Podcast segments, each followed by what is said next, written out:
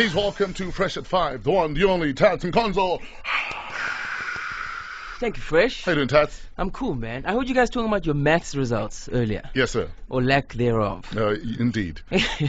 and I actually I have to share this. I was at my old high school a couple of weeks ago, and I asked my woodwork teacher if in all his years of teaching had he ever given a double G. Do you know what his answer was? What? Yes. Three. Do you know what that means? That means that there are double Gers living amongst us.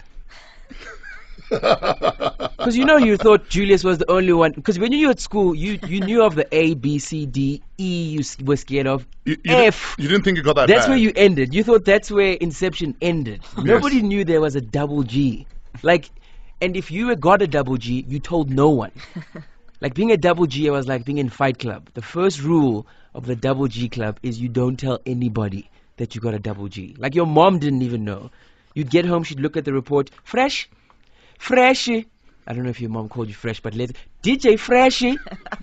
hmm? DJ Fresh is up. Yini ukeke.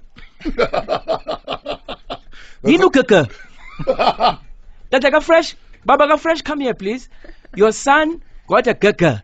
Nobody knew what a double G was. And I realized, like with maths especially, Yes. I wished that there was a superhero Mhm. who could save matriculants who are writing maths.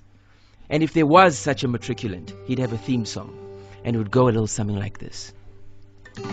If you're struggling with your mathematics test, the other kids call you stupid and retarded. Just come brum, brum, brum, matric pass rate, man.